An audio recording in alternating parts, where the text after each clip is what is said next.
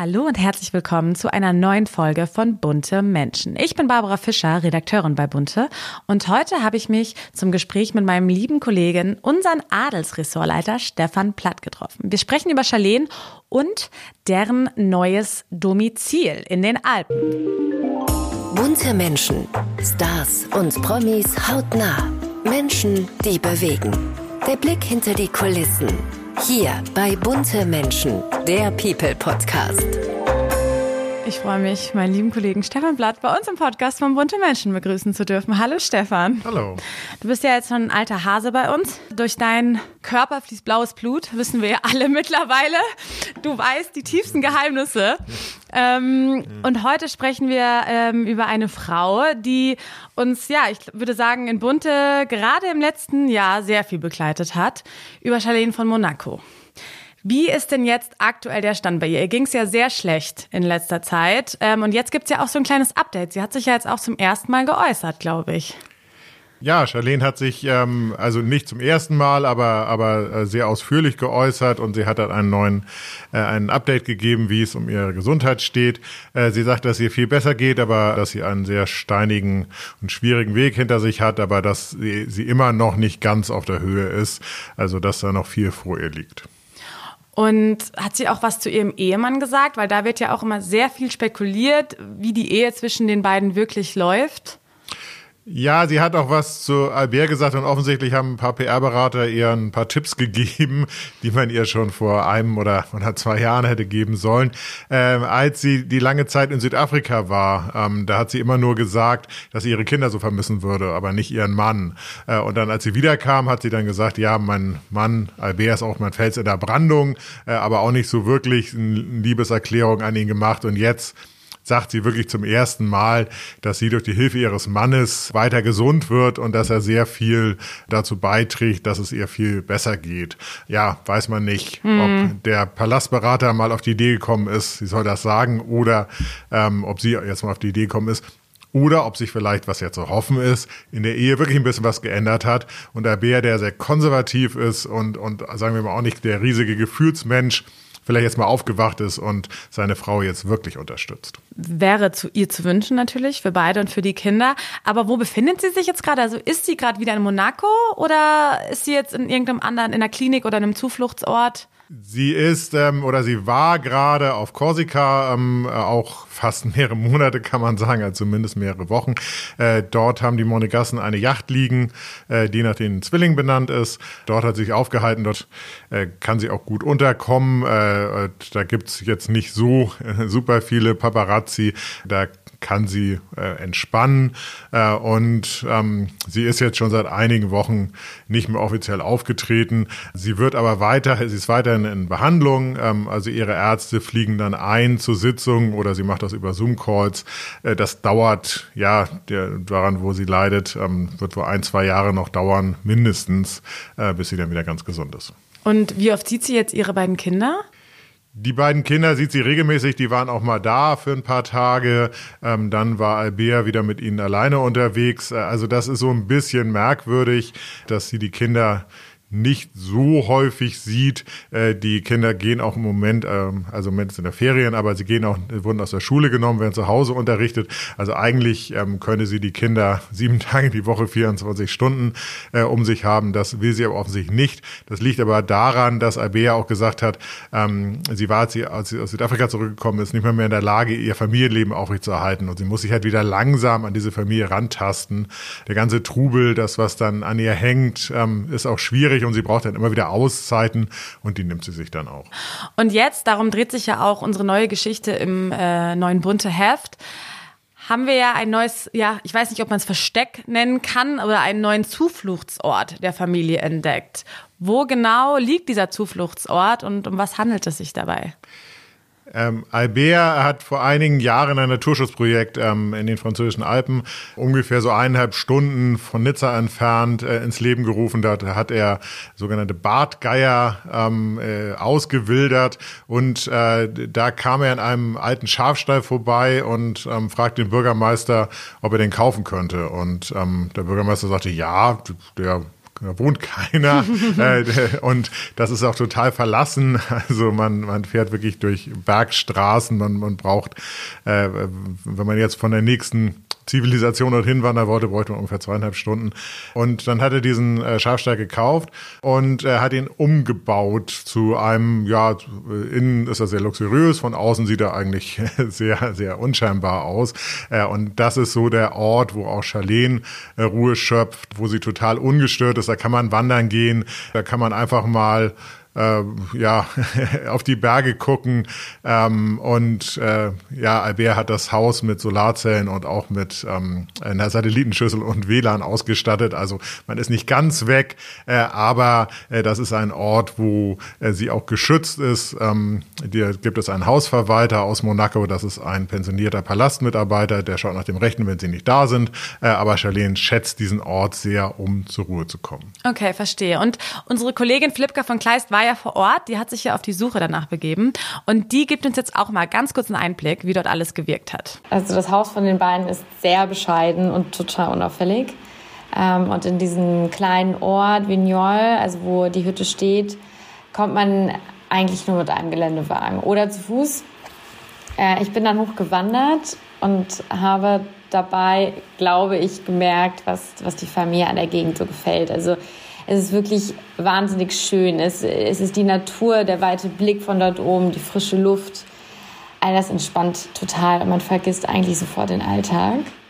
Und auch die Menschen da oben, die ich da so erlebt habe, sind wahnsinnig gelassen.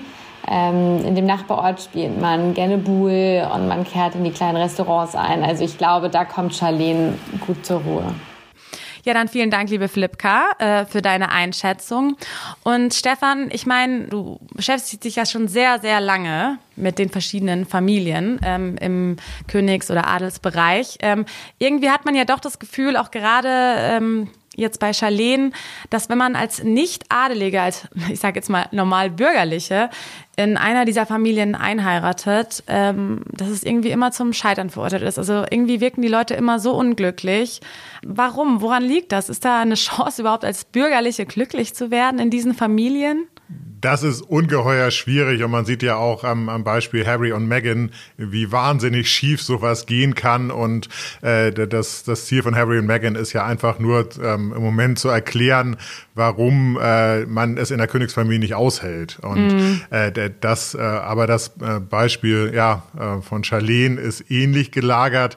Die geht halt nicht nach außen mit ihrer Meinung, so wie Meghan das macht und und spricht sich alles von der Seele, äh, sondern die die ist halt darüber traurig geworden, krank geworden äh, und hat das alles in sich hineingefressen. Und sie hat auch gesagt nach der Hochzeit, sie ist nie in Monaco wirklich angekommen. Sie sehnt sich nach dieser, ähm, nach Südafrika. Und ich glaube, es liegt daran, dass wenn man in ein royales Haus hineingeboren wird oder, oder auch in eine bestimmte Schicht, zum Beispiel Kate wurde in, in die Oberschicht hineingeboren und da war es ja nicht mehr weit zum Königshaus. Mhm. Aber Charlene äh, ist aufgewachsen, völlig frei. Also Südafrika, da interessiert man sich auch nicht für die Weltpolitik Politik oder mhm. sowas, sondern interessiert man sich irgendwie, äh, äh, wer der nächste Rugby-Weltmeister wird. Und so war ihr Leben auch.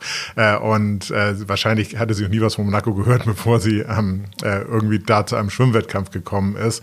Die ist völlig anders erzogen worden. Und wenn man dann in diese verstaubten Strukturen kommt, wo alles ja auch überwacht wird, wo auch ständig irgendwelche Leute um einen herum sind, wo man nie das Gefühl hat, wirklich seine Ruhe zu haben, dann kann man durchaus daran verzweifeln.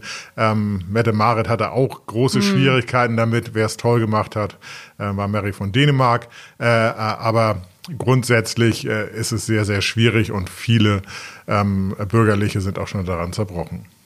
Und ähm, wenn man sich das jetzt so vorstellt, also gibt es eigentlich andere Strukturen, wie jetzt zum Beispiel im, im, britischen Königshaus und dann in so einem Fürstentum? Also herrschen in Monaco andere Regeln und Strukturen oder ist das überall eigentlich relativ gleich?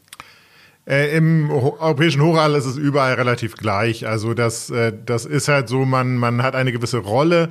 Das Problem ist, man gehört ja auch dem Volk. Also zum, zum Beispiel ähm, müssen dann äh, medizinische Bulletins herausgegeben werden. Das, das hat Albert auch gemacht. Also er muss sein Volk informieren. Die Fürstin ist krank, die Fürstin ist da und da. Und das sind natürlich alles Dinge, die man eigentlich nicht über sich lesen will, weil wenn man krank ist, möchte man seine Ruhe, äh, möchte man seine Ruhe haben und möchte auch nicht wissen, dass die ganze Welt weiß, äh, dass, dass ich in der Klinik Klinik eingewiesen worden bin äh, ähm, oder mich habe selbst einweisen lassen. Äh, und damit muss man erstmal umgehen. Äh, und ähm, auch die Kinder gehören ja in gewisser Weise dem Volk. Also ich muss äh, dann Babyfotos veröffentlichen. Ähm, äh, normaler Mensch würde das, auf Instagram ist es jetzt ein bisschen in Mode gekommen, aber äh, ein normaler Mensch wird das niemals machen. Und das ist ja auch völlig verrückt. Damit muss man umgehen können. Und Albert weiß das, weil er wurde schon als kleines Kind vor die Kamera gezerrt und ähm, mit ihm wurde Werbung gemacht. Aber ähm, äh, Charlene ist das halt völlig, völlig fremd. Und äh, diese Strukturen sind eigentlich in allen europäischen Königshäusern gleich. Äh, äh, und Monaco ist halt, weil es auch sehr konservativ und sehr katholisch ist, vielleicht noch ein bisschen schlimmer als andere europäische Königs- und Fürstenhäuser. Wie sieht denn jetzt die Zukunft von Charlene aus? Beziehungsweise was sind denn auch ihre Aufgaben eigentlich? Charlene hat eine Stiftung, äh, die sich ähm, auf die Fahnen geschrieben hat, Kindern Schwimmen beizubringen, weil jährlich tausende Kinder ertrinken. Äh, gerade in Afrika, wo sie herkommt, ist das, ist das ganz schlimm. Also, aber auch sonst auf der Welt. Dann muss sie natürlich repräsentieren. Das macht sie, sagen wir im Moment, sehr eingeschränkt. Also sie macht es schon wieder, aber äh, so, so wirklich, Albert hat so sieben, acht Termine die Woche. Sie hat vielleicht sieben, acht Termine im Monat, wenn es hochkommt und in den letzten Monaten jetzt gar nichts oder sehr, nur sehr wenige. Und sie muss natürlich für ihre Kinder da sein und das alles organisieren. Und es gibt natürlich auch viel, also man stellt sich das so vor, ja, wird nur irgendwie ein Band durchgeschnitten, aber es kommt natürlich auch viel Post an. Dann muss sie mit ihrer Assistentin beregeln, welche Termine sie wahrnimmt, auch im Ausland und so. Also da, da läuft schon viel auf. Eigentlich muss man sich morgens irgendwie ähm, acht aufstehen, dann sich an den Schreibtisch setzen für ein paar Stunden und äh, dann nochmal zum Termin gehen. Also da ist schon viel Arbeit, äh, aber diese Arbeit, die vermeidet sie halt gerade, um gesund zu werden. Okay, verstehe. Aber glaubst du denn an ja eine glückliche Zukunft für sie? Also dort im Fürstentum? Also irgendwie kann ich mir gar nicht mehr vorstellen, dass sie wieder so komplett gesund und glücklich wird. Das kann sich eigentlich keiner vorstellen. Man würde es ihr wünschen, aber das ist, glaube ich, nicht möglich. Äh, deswegen äh, ist der Plan auch, dass sie, ähm, wie sie jetzt die Auszeit auf Korsika genommen hat, dass sie sich immer, wenn sie Auszeiten braucht, diese nimmt, ähm, weil sie in dem Klinik, äh, weil sie in der Klinik in der Schweiz war, mit ähm, hat sie ihre Liebe zur Schweiz entdeckt. sie wird auch wieder längere Zeit in Südafrika verbringen und dort Projekte betreuen. Also ich glaube, sie wird im Jahr, so wie sie es auch jetzt schon macht, nach ihrer Rückkehr immer wieder Auszeiten nehmen und, äh, und dann aber wieder nach Monaco zurückkommen. Und so wird sie versuchen, quasi Kraft zu tanken, äh, wie auch dann in ihrem äh, in einem Rückzugsort im Schafstall, in Anführungsstrichen, um dann die Aufgaben bewältigen zu können. Aber das ist natürlich keine dauerhafte Lösung, dass ich irgendwie zwei Wochen durcharbeite mm. und dann so mhm. erschöpft bin, dass ich dann wieder irgendwie dreimal nach Korsika muss. Äh, also irgendwas muss sich da ändern. Äh, aber wie das passieren soll in diesem royalen Korsett, das ist mir persönlich schleierhaft. Also ich sage jetzt mal so, ich als Laie und nicht Adelsexperte vermute mal, dass ja nicht mehr so viel Liebe zwischen diesen beiden Menschen ist, zwischen Albert und Charlene. Es wirkt zumindest so. Ähm, aber eine Trennung steht gar nicht im Raum, weil das passiert einfach nicht, auch wegen den Kindern und wegen den Regeln etc. Oder glaubst du, dass es doch irgendwann dazu kommt? Ich glaube nicht. Albert ist jetzt ja ähm, auch wesentlich älter als Charlene ähm, äh, irgendwann, also es ist absehbar, dass äh, Jack ihn irgendwann beerben wird, also sein Sohn. Man, man hat sich arrangiert äh, und ähm, man, man hat zwei wunderbare Kinder und es ist ja auch ein Leben im Luxus, muss man mm. ja mhm. auch sehen. Und auch beide haben gesagt, äh, Trennung kommt überhaupt nicht in Frage und beide sagen auch ja immer wieder, auch wenn das nicht so ganz romantisch klingt, aber sie versuchen sich immer gegenseitig Liebeserklärung zu machen, die dann meistens schief geht. Äh, aber, ähm, äh, aber ich glaube, sie haben sich so in der Familie arrangiert und sehen das so, dass das die beste Lösung ist. Und wenn man jetzt irgendwie ein Fass aufmacht und so wie Meghan und Harry dann, äh, äh, dann irgendwo anders, äh, also eine Trennung vollzieht, ähm, äh, und äh, aus dem Königshaus ausbricht. Meghan und Harry sind zusammen ausgebrochen, weil Charlene würde ja dann auch ausbrechen, mm. würde nach Südafrika gehen. Die Kinder äh, müssten in Monaco bleiben. Also das, das haut alles nicht hin. Und ähm, äh, deswegen, glaube ich, hat man sich da arrangiert. Und auf eine gewisse Art und Weise ist Albert auch Charlene sehr dankbar, dass er zwei wunderbare Kinder mhm. hat, dass sie, dass sie das alles so toll macht ähm, in, in ihrem Rahmen. Äh, also in gewisser Art und Weise haben die eine, eine ja gut, will ich nicht sagen, aber sie haben eine Beziehung und an der möchten sie auch gerne festhalten. Okay, verstehe. Es klingt nach der ganz großen Liebe. Ähm, aber wer ist denn bei den Monegassen der Sympathieträger eigentlich? Also wen mag das Volk am liebsten? Ja, muss man sagen, Caroline, das ist, das ist äh, eindeutig so, äh, weil Albert ähm, äh, hat ja eine Reihe von Skandalen, er hat uneheliche Kinder, Stimmt, ja. er ähm, hat ein sehr wildes Partyleben, äh, er ist auch jetzt ähm, ähm, man muss auch immer sagen, in Königshäusern werden immer, sind Frauen gefragt, Männer eigentlich nicht so, auch äh, wenn nach den Traditionen quasi der Mann immer der Erbe ist. Also Albert hat ja Caroline verdrängt. Also erst er geboren worden ist, durfte Caroline nicht mehr Fürstin werden, weil er ein Mann ist. Auch eine tolle Regelung.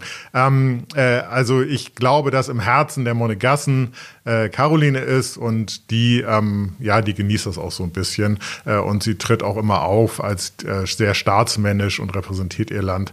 Aber Albert macht halt das Daily Business, also der ist wirklich extrem fleißig, er nimmt jeden Termin wahr und ist immer freundlich und für jeden Selfie zu haben. Deswegen können die Monegassen Albert schon dankbar sein, dass er sich so um das Land kümmert, weil es nicht selbstverständlich, dass Monaco so reich ist. Äh, vor ein paar Jahrzehnten waren die noch knapp am Bankrott und äh, das kann auch wiederkommen. Also deswegen, da muss man schon ordentlich arbeiten und das macht Albert und dafür ist ihm sein Volk, glaube ich, sehr dankbar. Okay, verstehe. Hat sich nicht sogar seine uneheliche Tochter jetzt erst in Amerika so ein Millionenhaus gekauft? Ja, Jasmine Grace ist nach Hollywood gezogen, die war halt zuerst in ähm, äh, in New York, äh, wobei Hollywood so ein bisschen ihre frühere Heimat mhm. ist, weil sie, sie, wohnt ja in Kalifornien äh, und äh, dort hat sie auch versucht, äh, die Vaterschaftsanerkennung einzureichen, ähm, was dann Jahre gedauert hat, bis das endlich dann äh, passiert ist. Also sie ist eigentlich dieses, sie ist eine Kalifornierin und diesen Lebensstil, glaube ich, äh, New York und ähm, Kalifornien sind ja so ein bisschen, äh, ja, so wie Hamburg und München. Ähm, man hat so eine völlig andere Einstellung und da ist sie jetzt zurückgekehrt, weil in, sie ist nach York gegangen, weil sie eigentlich Broadway wollte, das hat nicht so richtig hingehauen. Jetzt versucht sie so ein bisschen Hollywood. Ähm, äh, also äh, an Geld liegt's nicht, also Albert ist sehr großzügig, er hat ja das Geld dafür gegeben, das Haus zu kaufen, unterstützt sie. Ähm, ja, und da sucht sie halt eben das Glück. Aber sie ist auch sehr häufig in Monaco und äh, ist auch sehr gut befreundet mit ihrem Stiefbruder, ist das ja dann, also Alberts zweiten unehelichen Kind, äh, Alexandre Kost. Okay, verstehe. Ein Patchwork-Glück sozusagen. cool, Stefan, dann vielen, vielen Dank für deinen Einblick. Und ja, wer sich das neue Domizil angucken möchte oder beziehungsweise das äh, geheime Versteck in den Alpen, muss sich unbedingt die neue bunte Ausgabe kaufen. Dann gucken wir mal, was Sandra Schmid heute in der Spotlight-Klosse für uns parat hat. Spotlight mit Sandra Schmid. Letzte Woche haben sich ja Leonardo DiCaprio und Camilla Morone getrennt, nach vier Jahren ungefähr. Oder wie es jetzt die Medien formulieren, er habe sich von ihr getrennt, weil sie ja das magische Alter der 25 erreicht hätte. Eben jenes Alter offenbar, bei dem anscheinend bei Leo mit lautem Piepen eine Beziehungsschranke runtergehen soll. Denn noch nie war eine Freundin des Hollywood-Stars älter als ein Vierteljahrhundert. Er wird älter, die Frau an seiner Seite aber nicht.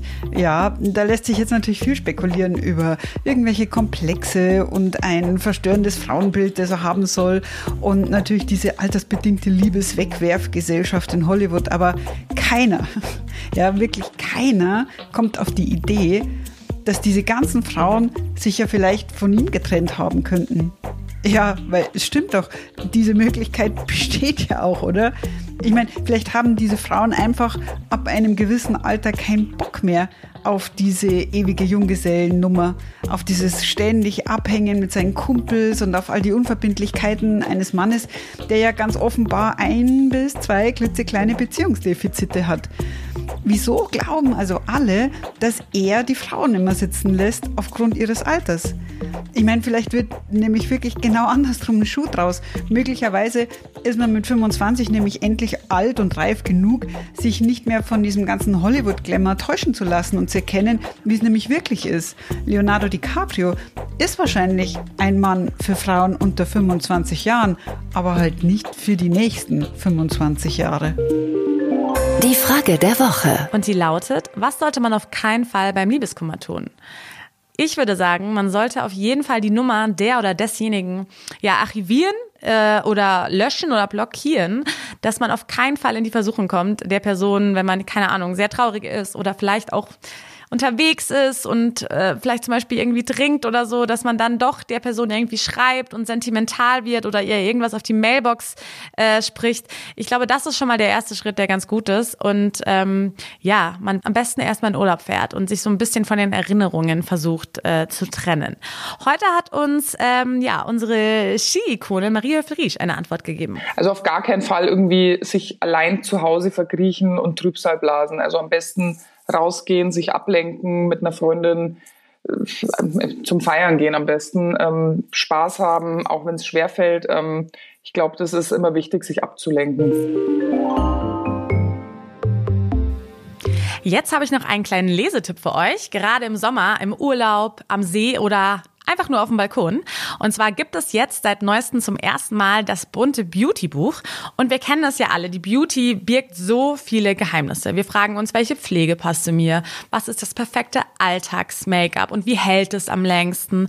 Und deswegen gibt es jetzt dieses Buch, in dem Jennifer Kneble und ihre prominenten Gäste aus dem bunte Wipgloss Podcast ihre ganz persönlichen Tipps und Tricks verraten haben. Und nicht nur das, auch ganz viele Experten kommen zu Wort und sagen uns, welche Trends wirklich gut sind und auf welche wir setzen können. Es ist super ehrlich und herrlich erfrischend und ab jetzt überall erhältlich, wo es Bücher gibt oder auch als E-Book für 15,99 Euro. Also schaut auf jeden Fall mal rein.